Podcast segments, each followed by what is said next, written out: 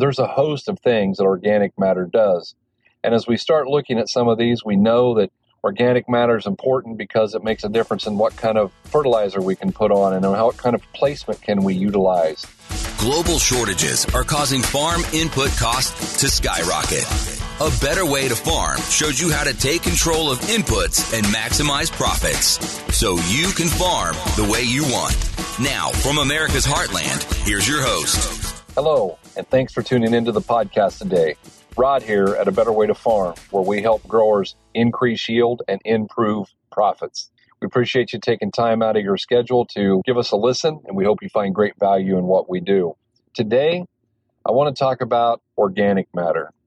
It's been an interesting last couple of weeks, and there's been a lot of discussion going on about this with some different people, and it prompted me to come and to do a little digging and look back on history and see some of the things that we have accomplished. We know that organic matter is important. It does a whole lot of things in our soil. Obviously, when we have higher organic matter, we tend to have more permeable soil.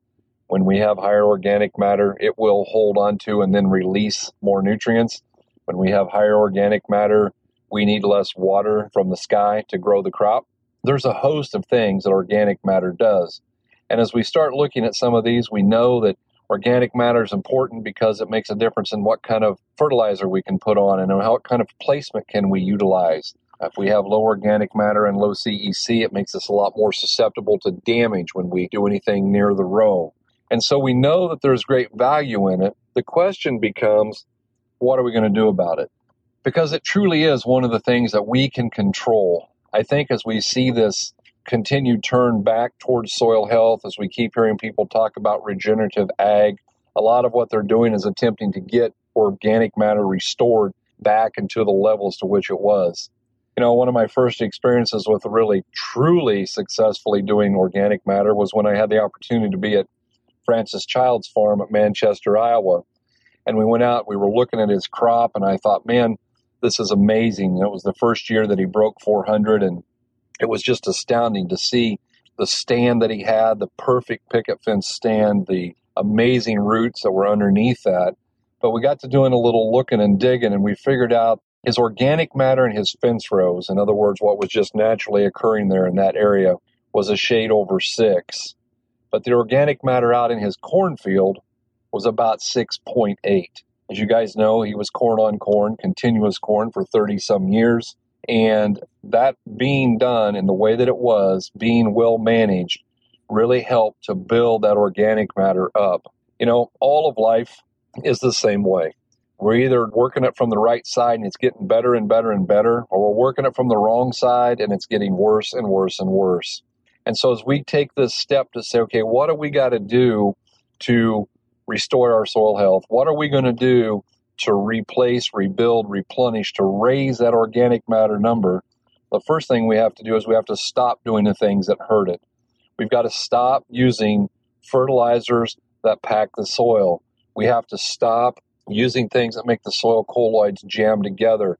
We need to stop doing things that make it so the clay particles are so tight that we can't get hair roots to grow out in them. Obviously, the more roots we can grow, the more organic matter that we have. The better we manage our residue, the more organic matter we have.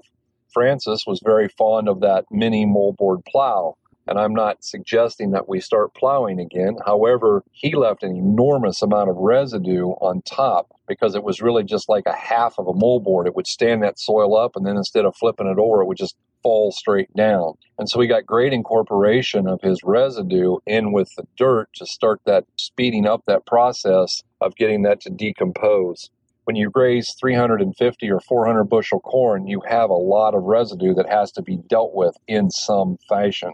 Obviously, we are not fans of baling that off and taking it away because of the nutrient value of the residue and because of the organic matter that is therein contained.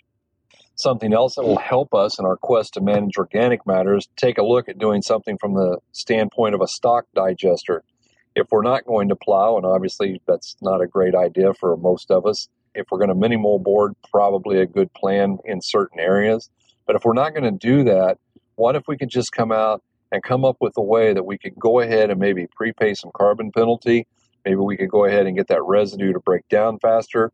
Maybe we go ahead and get those nutrients in that residue to recycle. How do we do that?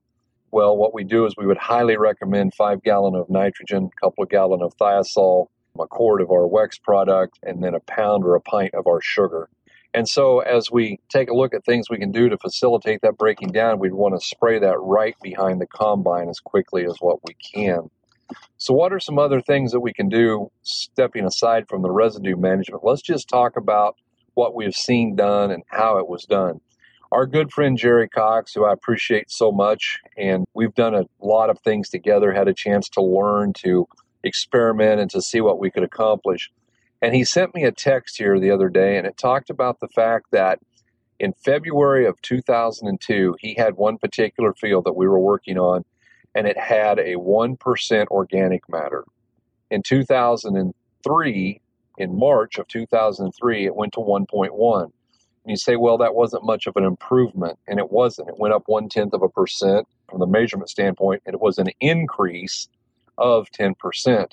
But here's the cool part Two years later, in March of 2005, that organic matter was 2.2. In three growing seasons, that organic matter went from 1.0 to 2.2. It more than doubled.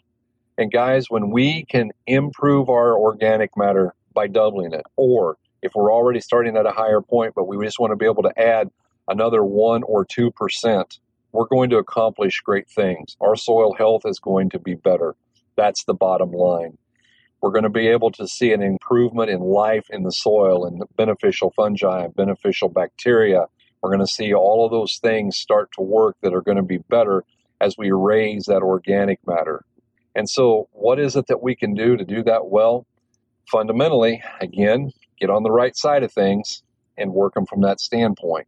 What are the things that increase root growth? What are the things that increase stalk growth? It's not necessarily to do that thing which hurt us, when we over apply a lot of just plain NPK, for a little bit we might get some yield response, but long term we're not doing the right thing. What is it going to take? Well, we know that in the presence of adequate boron, phosphorus goes into the plant better because the mycorrhiza fungi flourish and do their job better to get that symbiotic relationship going wherein they go out and they eat some phosphorus, they die, then the plant absorbs it out of their shell, so to speak.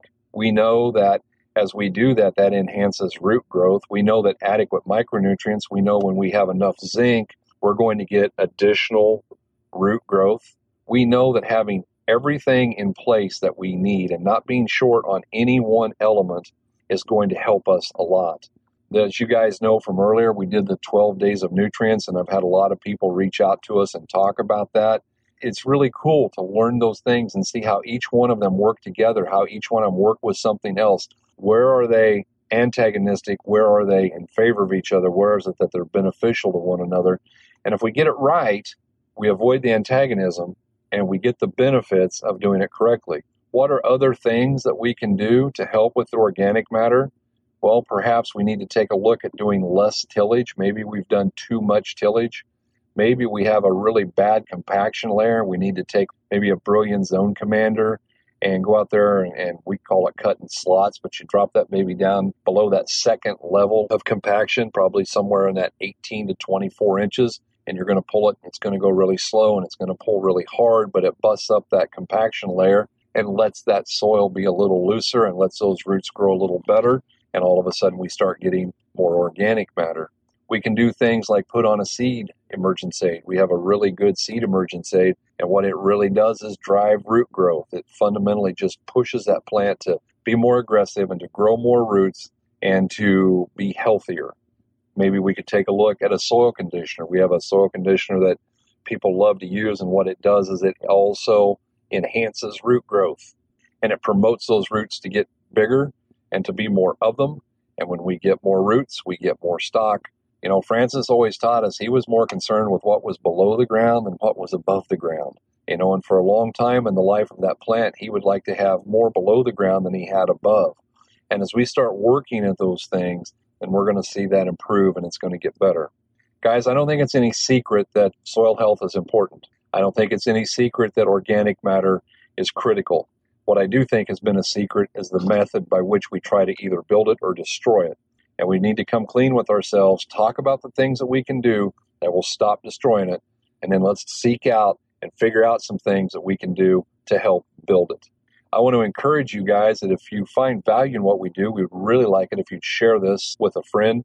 We'd love it if you'd give us a rating. Oh, by the way, I'm going to have a really important guest. We're going to be interviewing the president of the NCGA. He will be doing our next podcast. So you want to tune in next week and give that a listen as he talks about, I would call them shenanigans that are going on in the fertilizer industry. So don't be afraid to drop on by and take a look at that.